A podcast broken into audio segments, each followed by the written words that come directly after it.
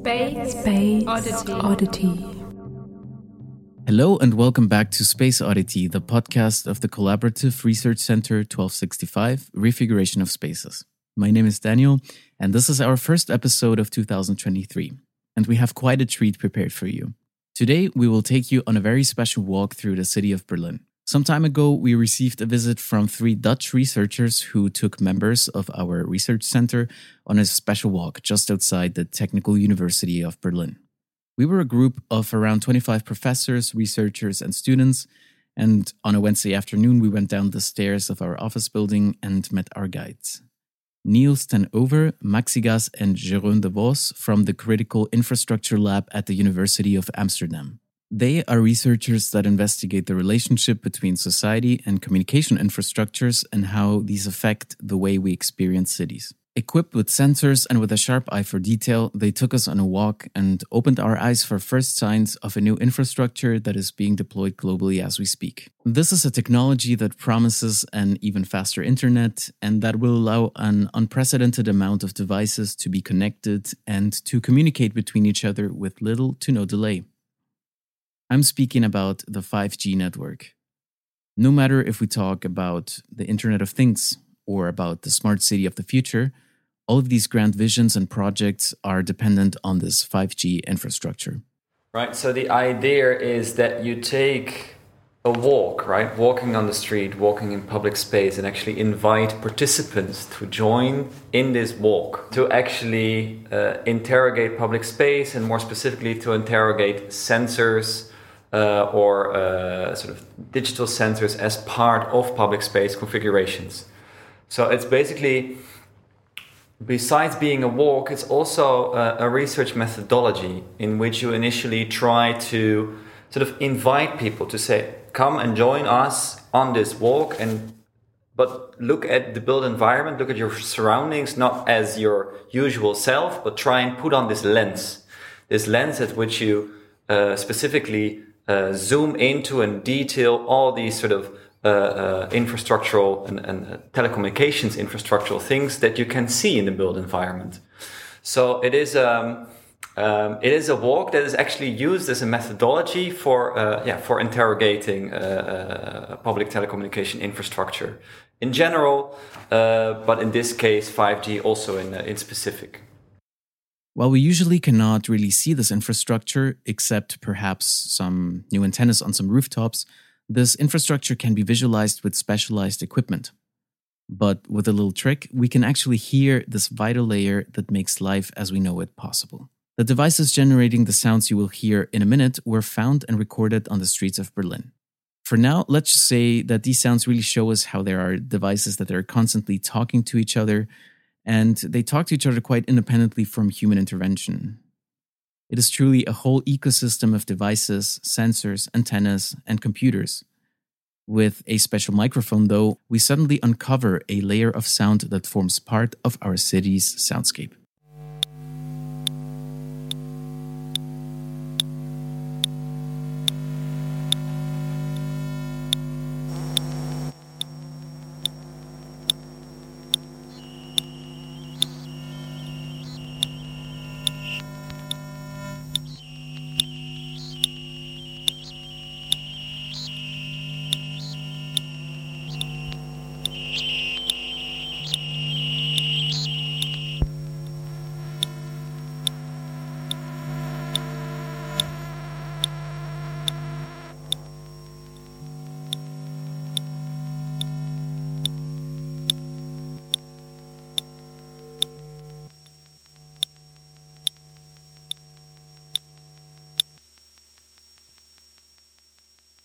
This episode, we will first take you on this 5G walk, and later we will discuss in an interview with Niels, Maxigas, and Jeroen how the 5G network is tied to politics, power, and, of course, space. Space, space, space, space. Welcome to the uh, to the 5G infrastructure walk. We're very happy you're all with us here today. Um, I'm Niels. This is my colleague Maxigas and uh, my colleague Jeroen. Uh, so we're going to engage in a joint investigation today. So I'm going to invite you to, during this walk, try to go around a bit like an ornithologist. but for sensors and antennas. So like right now, you see a few, uh, three very cute little birds. They're sitting on the side of the, uh, of the building. Those birds are cameras. But the cameras also have signals that are sent somewhere. So let's go walk to the middle of the, uh, uh, of the island where we do our first intervention and try to spot as much as we can along the way to train our senses. In the 5G infrastructure work, we try to practice what is called the ethnography of infrastructure. And uh, the purpose of this uh, walk around is really not to learn exactly what that one antenna does. We will use those kind of questions to transform our perception. I will just say what uh, probably everybody who looked into it uh, once knows, that uh, the infrastructure, the first property of the infrastructure is that uh, it tends to fade into the woodwork of society. So the ethnography of infrastructure is a struggle against the tendency of the infrastructure to disappear. So in infrastructure, there are the different kinds. There are the towers that are almost like the idiosyncratic part of the of the cityscape, but then there are also these temporary infrastructures. But tempor- temporary infrastructures are a bit like the, uh, the pioneer trees at the side of the forest that make space, see if it's possible. And I see this as a kind of a pioneer tree. And that's becoming very hard. But the good thing with these temporary infrastructures is that they're more visible. So they're also more easily to contest. Right now, no one is looking at us. And only the, cam- the, uh, the footage of the camera is stored locally. But it is sent remotely to a control space when the algorithm inside the local implementation decides something is verdächtig, so something is suspect. So instead of a person judging that something is suspect, we now leave it to an algorithm to decide what is suspect and thereby make an uh, intrusion into privacy. For some reason, BauWatch thought this was much less intrusive and much more accountable.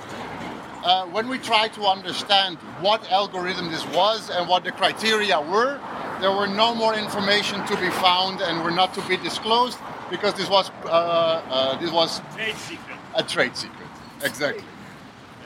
So if we achieve anything by the end of this walk, is that you will know what are the antennas close to your home. You know, and you will get comfortable with looking that up and at least understanding your own sensory environment. For instance, when we arrived, uh, several people told us that there are no uh, security cameras uh, at the university. And uh, as you remember, uh, just the place where we started, uh, there are already three of them installed on the same floor that uh, the research group is hosted on and where we will go back for the debriefing. So this really echoes uh, some of the deep thinking of the Dutch football footballer and philosopher Johan Cruyff, who says uh, you only get it, you only see it when you get it. Right? So let, let's try to get it, and let's try to get it even more. Let's go. Hello everyone, this is Rene uh, on behalf of the SFB uh, 1265 Refiguration of Spaces. Um, this is a podcast that is especially for the cross-sectional team Objectified Infrastructures. Um, I'm part of project BO2 that's called uh, Control-Space, the spati- spatiality of digital infrastructures in contextual maps and discourses. Um, today, uh, we present uh, a podcast which is about our event that we recently had, the 5G Walk. So, yesterday we did it here in Berlin at the Ernst Reuter Platz. There were about uh, 25 people attending, some from the SFB, some external guests. I think it was quite an interesting group of, of people uh, gathering and exploring the space together with you. Um, what do you think was special for, uh, based on the, the questions you just raised, for for this Asfalterplatz or for Berlin compared to previous walks that you did? Yeah, yeah, yeah. Well, it's it's good to mention that um, I mean, the, the, the, concept of an infra walk is, uh, or infrastructure walk is not new, but we have been sort of working on it also with the specific expertise on infrastructures and protocols and sort of governance structures behind these technologies. So we have a particular sort of uh, knowledge that we bring into these walks. But this is about the third or fourth walk that we have done. Uh, and for us, it's actually the first walk in uh, Germany, the first walk in, uh, in, in, Berlin. And um, I think what we noticed is that there's quite some differences between what we found or what we could find um, based on just looking at sensors, but also a little bit of desk research. Um, where that brought us compared to what we already knew coming from a Dutch context. Maybe you want to elaborate, uh, Maxigas, there? What we are doing with the uh, work uh, also uh, fits into this uh, larger framework. Uh, so we are working to um, found this research center called the Critical Infrastructure Laboratory. And within that, we have this analytical framework mapping the different moments of the innovation process so we are also doing research on uh, standardization of uh, 5G protocols. Implementation of them is uh, something that I'm studying with other methods at the moment. And this is our way to study the deployment of 5G. Uh, 5G. And indeed, what we found, uh, for instance, is that uh, in Amsterdam there are already 5G um, antennas installed on the rooftops by the big telecommunications companies. And indeed, as um, probably many listeners uh, read in the news, uh, these antennas are largely supplied by the Chinese company Huawei, uh, who is uh, currently the market leader in 5G, and that's very different from the other antennas that we see on the rooftops that come from Nokia and Ericsson and other usually European companies. Despite the antennas being there uh, in Amsterdam and in, in the Netherlands, uh, they haven't managed to auction the new uh, frequencies uh, that uh, these 5G protocols would uh, make use of. So the 5G protocols are some of them are not working and some of them are using the old frequencies so they cannot make use of the more advanced features.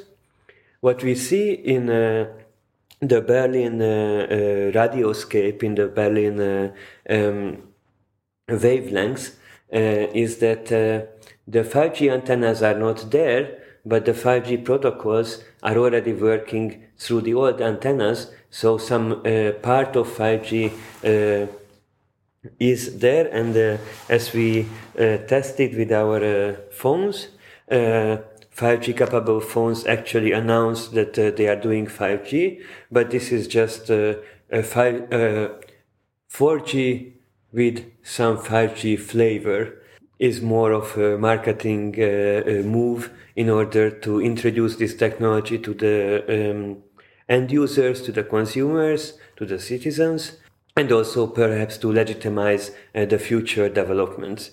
Uh, because compared to Amsterdam, another finding was that uh, in Amsterdam, uh, everybody is very um, proud of their infrastructure and uh, very um, eager to deploy any new technologies because they are really associated with uh, modernity and progress and being a global city. Um, so, for instance, there are much more antennas and also they uh, are deployed on the edge of the buildings in order to have uh, bigger visibility because it's a smaller but very dense city.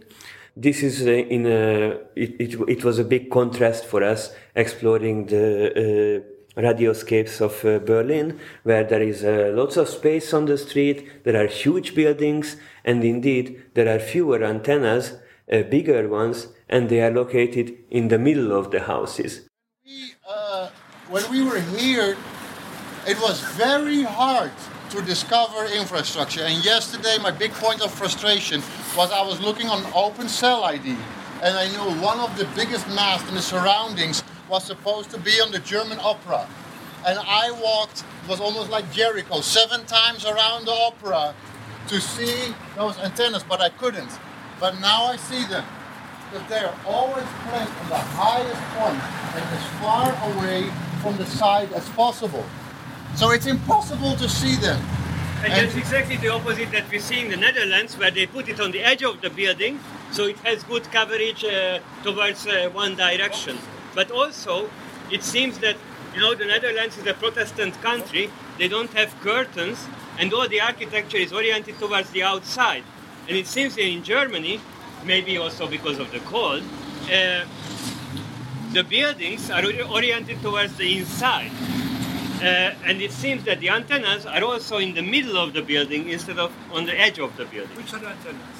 Pardon? Which are the antennas? Especially, Oh, ah, so- yeah, we can see them there. So, they are the sticking ones- out. So you see the rectangular pieces on top of the of the those are the antennas. All of them. All of them. Oh, all of they them. are all of them antennas. All of No, and them. that's why I was so frustrated. I didn't see them because I know these are going to be many. lot. Yeah, right. But and I was like, why can I not see them? What is this trick?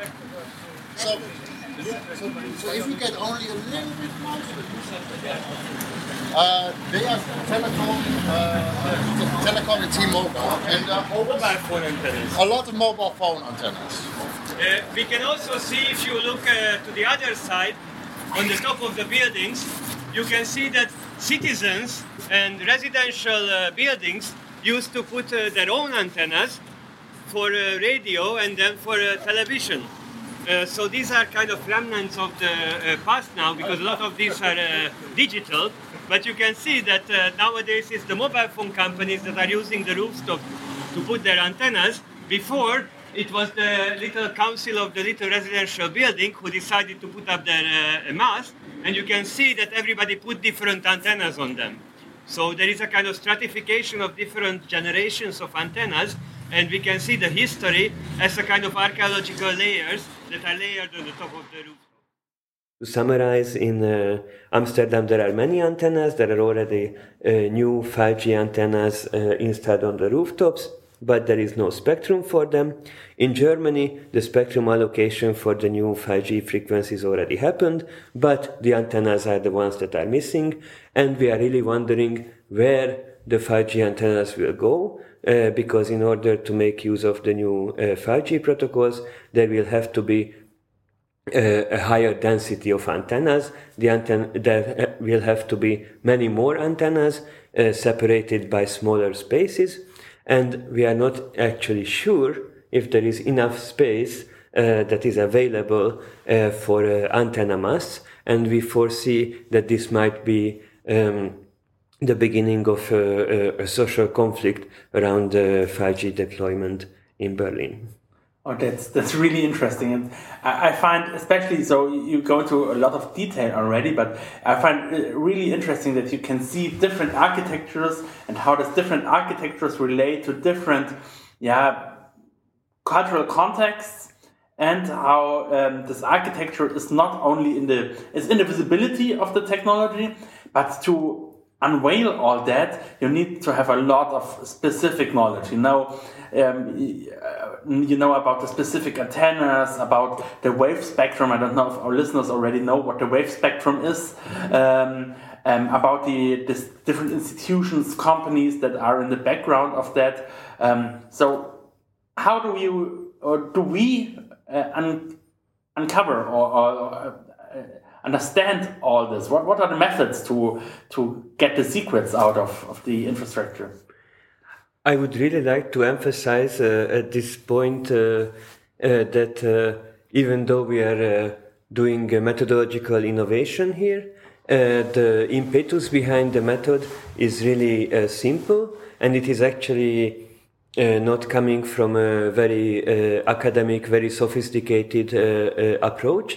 Um, but it is really about trying to see after reading all these theories about uh, how uh, uh, new technologies restructure space and time and how uh, power relations work through communication standards um, after uh, all these uh, theoretical works we would like to go on the street and act as simple citizens and try to see how these devices actually do the things that are described in the book.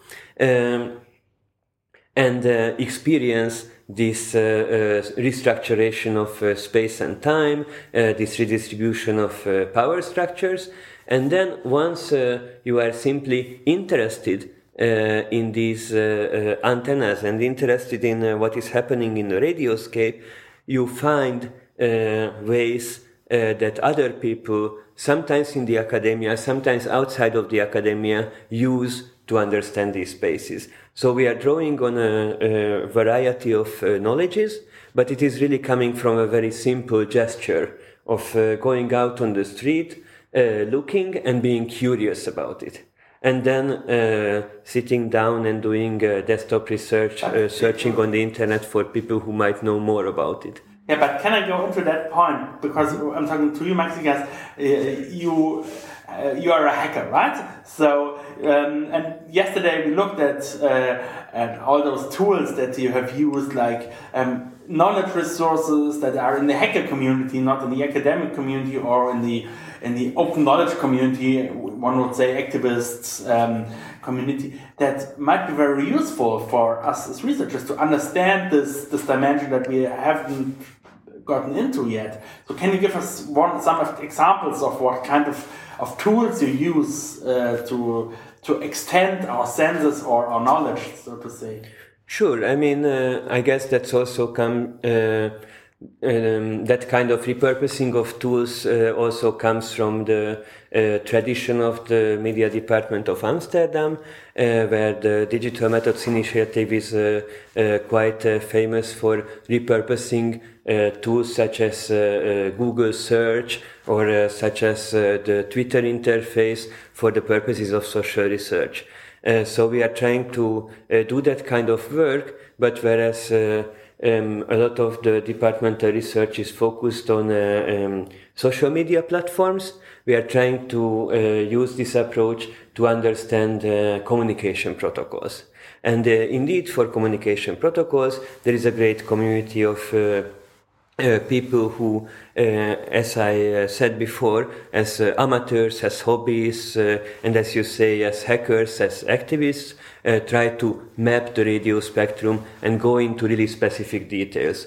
So we use the Cellmapper website.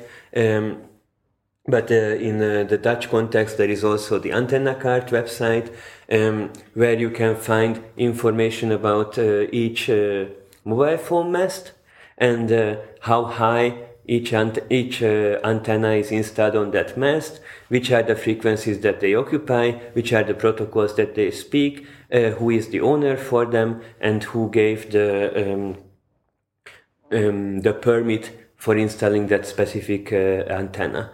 Uh, so, uh, indeed, this is a kind of resources that uh, I haven't seen being used in academic research before, uh, but uh, for the purposes of empirical uh, data collection, uh, this is an excellent uh, repository. And also, I think what would be quite interesting to incorporate into future works is that it is also possible to contribute to these repositories. So when we do a field survey, at a particular uh, site, we could also make our own uh, measurements that we already started with using uh, spectrometers in the um, public space that measure the level of activity on each um, frequencies of in the uh, in the radio spectrum. I mean, also during the walk, we already had the discussion about what what is public space, right? And do you also have air accounted for when we think about public space. And one of the interesting sort of thought experiments that we did at the time was to think about the fact that a lot of di different frequencies can only be used by a particular uh, type of organizations or actors. So you actually have a lot of different frequencies. All of yeah, that's the entire spectrum of frequencies that we have in public space. So you, for example, say 806 megahertz or yeah. gigahertz or yeah. Uh, yeah, yeah, yeah, that's the, the, wavelength that you have. Yeah. This is assigned to a specific um, user, so to say. Yeah, yeah, yeah, yeah. we yeah. might be reminded of this uh, famous uh, album cover uh, where uh, there is a triangle from uh, glass and uh, then there is white light uh, going there and what is this That's Pink triangle Floyd, called? right? that's pink Yeah. floyd's uh, cover and what is this triangle called from the glass I don't know. So. i don't know either but it's a specific Prisma. a prism I- I don't- you- exactly so there is a prism with a white light coming from the right side and then uh, the prism uh, uses the structure of the glass uh, to separate uh, this white light into different colors. Um, and uh, I think that's a nice uh, uh, device to make uh, visible uh, the spectrum, not the radio spectrum, but the spectrum of visible light. Uh, so it, it uh, foregrounds the fact that even the white light that we can perceive with our eyes um, is composed of different frequencies that we see as different colors. In the radio spectrum, of course, uh, that's something that we cannot perceive with our eyes. This is why we take uh, spectrometers to the field survey. Um, but there are also different wavele- wavelengths, and uh, these different wavelengths have uh, different properties. But uh, I give you back the word. No, I think it's it's it's also good to sort of underline, just taking a step back, that part of this exercise is also to make these sort of um, questions or this sort of discussions make them more accessible for a broader audience. So it is indeed meant that you can do these sort of walks without all of this expert knowledge and it's mostly meant to uh, give you a sort of a frame you can work in and be able to spike your curiosity and that curiosity will then uh, feed you or uh, uh, yeah you can sort of feed your own curiosity and see how far can i actually get trying to understand what are the sensors that i see and what are the purposes and uh, what what sort of uh, standards are they uh, a result of. So it is it is a way into those sort of discussions. And i think um, using a walk as such a, a, a, a simple tool also allows a, a broader audience to participate in these types of discussions and then collectively obviously you can think about so what type of desk research of how far do we want to go trying to understand all of these logics mechanisms governance structures behind what we see on the sort of material surface of the city You can also take part by running this app, which is called Open Cell, uh, uh, Cell Map ID. So you can also help gathering information and also getting information about this. So I was looking at this app, and so now we're going from last week to the now. So the Netherlands, as you know, is a very infrastructural country. Without infrastructure, there is no Netherlands. We would just be bottom of the sea. So our oldest governance body is an infrastructure governance body. It's the water boards. There are three elections in a year for the parliament, for the local municipality, and for the regional water board. So this is something we still have, and it is still important, and it becomes more important again. So it's it's also very sort of uh, productive in that sense, um, as as a means to actually tie more people in the type of quite complex discussions uh, by starting on quite sort of specific starting points. What I found very interesting was on, on the basis of the wave spectrum that you could see, okay, this specific yeah, part of the wave spectrum is assigned to some owner, some authority. For example, this uh, band, uh, frequency band is assigned, it can only be used by police and emergency services. This can only be used by a certain mobile phone provider. Um, this next one is used for general purpose, whatever, you know? And then you can see there, this is a resource, and there are fights about fights or there's there's institutions dealing with the distribution of this resource that work differently in the Netherlands uh, than in Germany, but then you have global authorities like the ITU that is uh, somehow synchronizing this. And I think this is really interesting that you can also see in this invisible invisible domain that you can only spot when looking at the antennas that address it, that you can see power conflicts, resource conflicts. Um, you can society see society in there in a way. Yes. I think that that's really an interesting. And I guess uh, that's also where we uh, come from. So, uh, community radio, pirate radio, it's also uh, about conflicts of uh, who can transmit on different wavelengths or uh, who can uh, shake the air in different rhythms. Um, I even looked up uh, um, the. Um, I forgot again. Um, this uh, act in. Uh, um, the U- United Kingdom that uh, basically outlawed uh, techno by saying that it's illegal to play music based on repetitive beats in public space. Uh, because uh, that was a way to illegalize the rave culture. Uh, and then uh, uh, Autechre, the um, experimental electronic music uh, duo, uh, they did a track that they mathematically proved that it doesn't use any repetitive beats. Uh, so uh, then they advised to uh, bring a lawyer and a musicologist to attest um, to the non-repetitive nature of this uh, music uh, in the event of police harassment.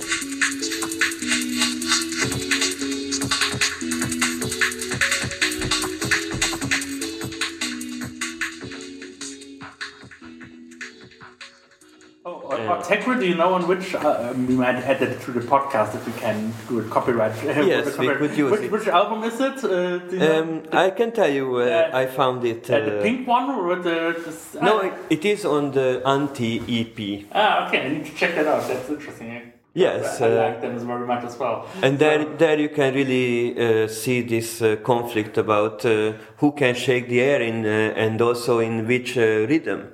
Uh, and there are laws about it, uh, and there are also physical fights and conflicts uh, about it. So uh, uh, at that moment, the rave scene was really uh, suppressed, and that was really about these sounds that people can make or cannot make. Yeah, that's the audible sound, but the radio waves you can only listen to with our devices or with uh, with the spectrometers. Yeah. Yes, but uh, we can also listen to the uh, radio waves with uh, radios uh, that a lot of people forgot about it.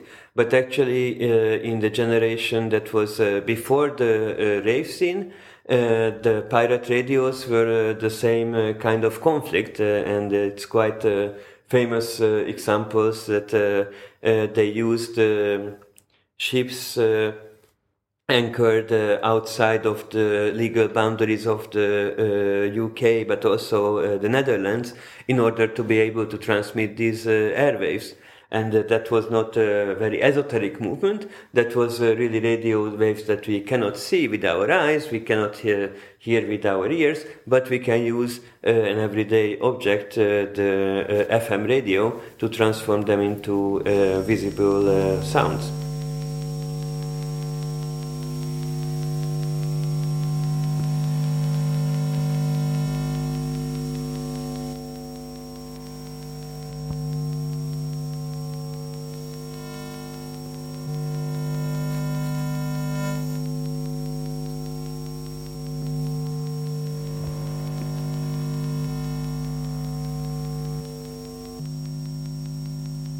When we're thinking about our SFB or CRC, this Collaborative Research Center, which is focusing on the refiguration of space, I think that's really interesting when you see, okay, radio is an, an old technology. It's, you could say, no, it's not very old, but it's quite an old technology, you know?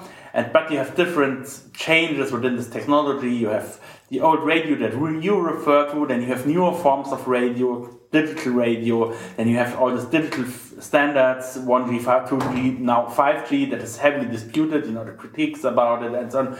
Um, and when when we talk about that, then we can see how much of an important form that shapes our communication or is used for our communication and is uh, is yeah more important for the structure of, of society than we think um, than we re- realize.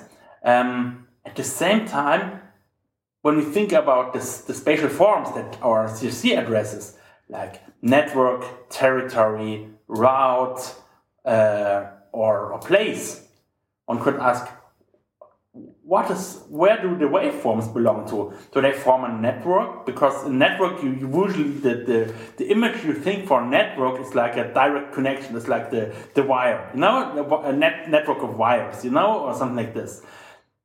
But waveforms are not so unidirectional. They distribute into different directions. They have several, that that would be an interesting question. But they're they're specific to territory, but the boundaries are not so clear for waveforms. You know, the waves don't end at the border of Germany. You know, um, so I was in when I was young, I was listening. I grew up in southern Germany, and I was listening to the Austrian radio station because it was, was much better than the German one. You know, uh, and I was able to listen it when I was uh, on a small hill, and I was not when I go to the uh, get down. I was not able to listen to that. So that that's really interesting for for boundaries of territories. You know. There is a very old paper, uh, could be from 1978, uh, uh, about the radio spectrum as a natural resource. Uh, and uh, that already lays out a kind of uh, framework to theorize the conflicts around the radio spectrum in an analogy to the conflicts about other natural resources. but indeed, one of the um, grand missions of the research center uh, uh, on the long term would be to uh, rethink media theory from the ground up, not seeing everything as an analogy to networks, but uh, uh, try to see what happens if you think about uh, radioscapes as an alternative to the network, to the sociological imaginary of networks. so that uh, network idea is really, as you uh, very precisely pointed out, it is uh, um, based on the idea of uh, computers and then uh, cables between these computers, and uh, this kind of visuals, mapping, and imaginary figures are also used even if we are talking about Wi-Fi or Bluetooth connections, for instance. but Indeed, this is not true. And uh, Adrian Mackenzie uh, published uh, a book and some papers that uh, more than a de- decade ago, I guess, uh, laid the foundations uh, for a new kind of media theory that starts from radiophonic phenomena like interference, for instance, that we already use to theorize conflicts um, in our work um, or uh, the uh, this idea of the spectrum instead of uh, the idea of a stack or layers or different protocols uh, being active on the same uh, wire. Uh, and I, I do think that these bring a very different orientation. And at least, for instance, when it comes to the social conflicts around 5G, such an approach based uh, on the materialities of the um, research object that we are trying to understand might be um, much more thoughtful and produce uh, better interpretations, might have a um, stronger interpretative power.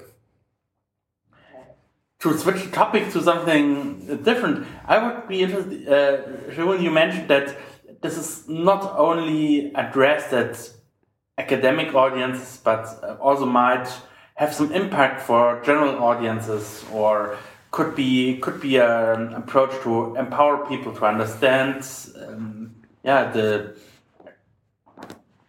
understand structures understand conflicts understand um, or even yeah, address problems what what do you think what could be could be a use for for um, for walks like this, also for beyond our academic discussions of theories and wavelengths and so on. Yeah, yeah, yeah.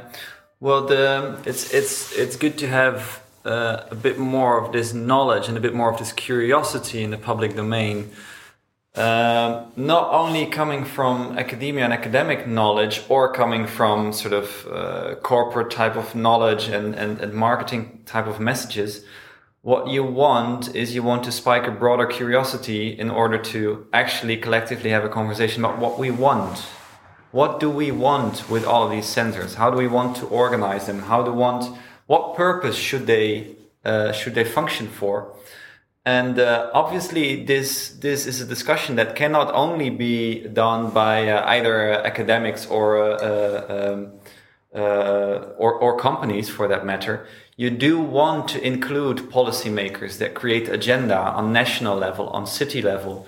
You do want to include uh, people that live in a particular city and might have a particular thought about issues of connectivity, issues of privacy, issues of um, um, sort of imagining particular futures for their cities and for their own communities. So it's it's good to try and open up that debate a little bit more.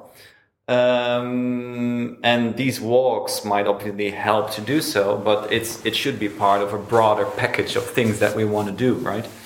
Um, and I think we, um, yeah, it's it's it's good to be open to all of these different methodologies that we can put to use to try and include a, a broader set of uh, uh, uh people in this discussion. Um, that said, I mean, part of the, the contestations that you see around this discussion is actually about also partially because the lack of knowledge or the sort of uniformity of the type of messages that you uh, find and the type of narratives that you would find uh, uh, in the public domain. So it's also an effort to diversify uh, those type those type of messages that I think is very much necessary in order to have a better discussion. Yeah, so it is not just about getting people. Um, excited and uh, making making them care about uh, the um, digital and radio infrastructures around them, uh, but also trying to uh, engage with publics who are already mobilized uh, around a certain topic. So 5G, as uh, we know, is widely contested. Um, especially during the pandemic, there were a lot of conspiracy theories spread connecting 5G towers to the coronavirus, even to um, arguments about uh, the vaccine having uh, chips and being inserted to people so um, people like uh, Bill Gates can uh, uh, control uh, them uh, through uh, mind control devices that, by the way, also work with the radio. Um, and this might have subsided a bit when people realized that they got the vaccine, but their 5G reception didn't really improve. um, but in the meantime, for instance, in the whole province of Brussels, uh, the whole 5G deployment was uh, stopped uh, as a result of uh, citizens' protests, and uh, the government had to put up a consensus committee that I think they call a citizens' committee actually in the Brussels context, but widely. More widely, it is known as a consensus committee, where experts and citizens sit together for a number of weeks and try to understand an emerging technology a coming uh, innovation and then uh, make a recommendation report to policymakers that uh, have to be taken into account uh, when setting the information policy of that uh, uh, area, usually that country. And as a result of this process, there were several years that 5G towers could not transmit because there was a health concern that the new frequencies that they would use would uh, um, damage uh, the human body, uh, and then that was even these concerns were not uh, echoed by the World Health Organization, but the World Health Organization also um, said in a, a statement that uh, indeed there is not a lot of studies about these uh, frequencies and it, they don't look too dangerous. however, uh, there should be uh, more scientific research and more experiments and more uh, measurements about it. Now, how we come to this uh, discussion, uh, having also researched the imaginaries of uh, conspiracy theorists about the, to- the topic, is through several angle, angles, but one of these is trying to also use these works um, to find a better material basis, to find the real issues why 5G uh, we think is problematic and try to engage with his citizens about the discussions uh, that we think make more sense than some of the far-fetched uh, uh moral panic around this emerging technology. Uh, because it is not that uh, we are very enthusiastic about the new 5G uh, future. We are actually very critical of this technology, uh, but we are critical of it in a different way uh, than a lot of the uh, publics who are already engaged with it. However, I think it is a great thing that there are people who actually question technological progress as a, as an as an assumption that uh, we should always adopt new technologies just because they are new, uh, that everything that is new must be uh, better than uh, the what was uh, before. And this whole association between technological development and human development, that is one of the widespread tropes of modernity. I think that's really significant uh, that uh, at this moment in time, it is not just 5G networks coming as a technological uh, uh, as a new wave of uh, protocols to be deployed, uh, but there is also a public discussion about them. And if we could put these together in a sensible and productive way, that would be great. And that's, I hope, one of the things that the new critical infrastructure lab could work on. So thank you very much. So I have maybe a final question. So if or if you have any other points, we can bring them up. But um, a question I would like to ask you, or maybe a, so the listeners might have listened to, to what, what we did and um, heard some of the um, recordings from on site. If you would, if people would like to do a little 5G walk on the way to work or on, on a Sunday afternoon, um, what would, would you recommend them to look at? Maybe three or four things they, they should look up, uh, look look at uh, while walking through the city um, and think about. Do would you have a few things that you had in mind? I would say to see. I would say three things uh, that are very simple. The first rule of uh, uh, visual observation of uh, radio infrastructures is simply to look up so when you walk on the street, you usually uh, look at the people around you or maybe the pavement. Um, instead of that, if you just uh, look up and uh, follow the devices that are looking down at you, uh, that uh, already transforms your experience of the city and your perception. So looking up is the first uh, rule of um, visual observation of radio infrastructures in public space. And the second is if you have a good uh, camera, uh, then uh, uh at least what I do is always uh, look for the little stickers on the devices. So once you spotted a device, you try to go around it, you try to get a, a view from different angles, and uh, try to see if there is a little sticker with the make and the model of that device. And based on this, simple internet search can yield you the manual as um, we found in several uh, cases uh, in preparing the work. Uh, and through that, you can also have uh, ideas about what kind of organizations might use this device for what purpose, where the data might go, and so on. Uh, and the third one is uh, to find out what is the best online map of antennas in this area. And in a lot of these maps, you can actually select the 5G antennas. You can do that in the Netherlands you can do that in uh, Belgium. And uh, with some effort, you can also do that based on the global maps uh, like uh, cellmapper.org uh, in uh, Germany. And then you could try to find which are these new antennas and are the 5G antennas already on the rooftop and who is putting them there for what reason. So that would be the three things. look up, then try to find a sticker and look on a map and uh, try to see uh, if there are interesting antennas that you could uh, look for when you're on the street. And I have one additional final question that we could maybe put into the into the notes. What you have recommendations? What people should read, or where they could get further information for for reading? Which which is a good book, a good paper on the topic that you would recommend for a start? That's a good question, and uh, I guess at some point we should produce one. uh, uh, but I'm sure there are many good resources. Uh, I would just mention the um, signal traffic uh, book that uh, really brought uh, the study of media infrastructures uh, into the narrower media studies uh, field.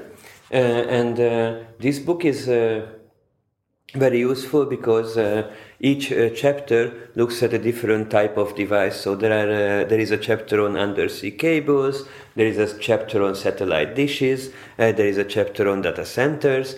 Uh, so uh, whichever kind of uh, technological device you want to study as part of an infrastructural lens, um, you can find some uh, examples in this book. And the introduction gives a quite good uh, overview of uh, um, approaches to infrastructure in an interdisciplinary way, but from the media studies perspective. Okay, thank you very much. It was great to have you here. It was a great experience for all the participants, and I think I'm sure that there will be interest also for the listeners.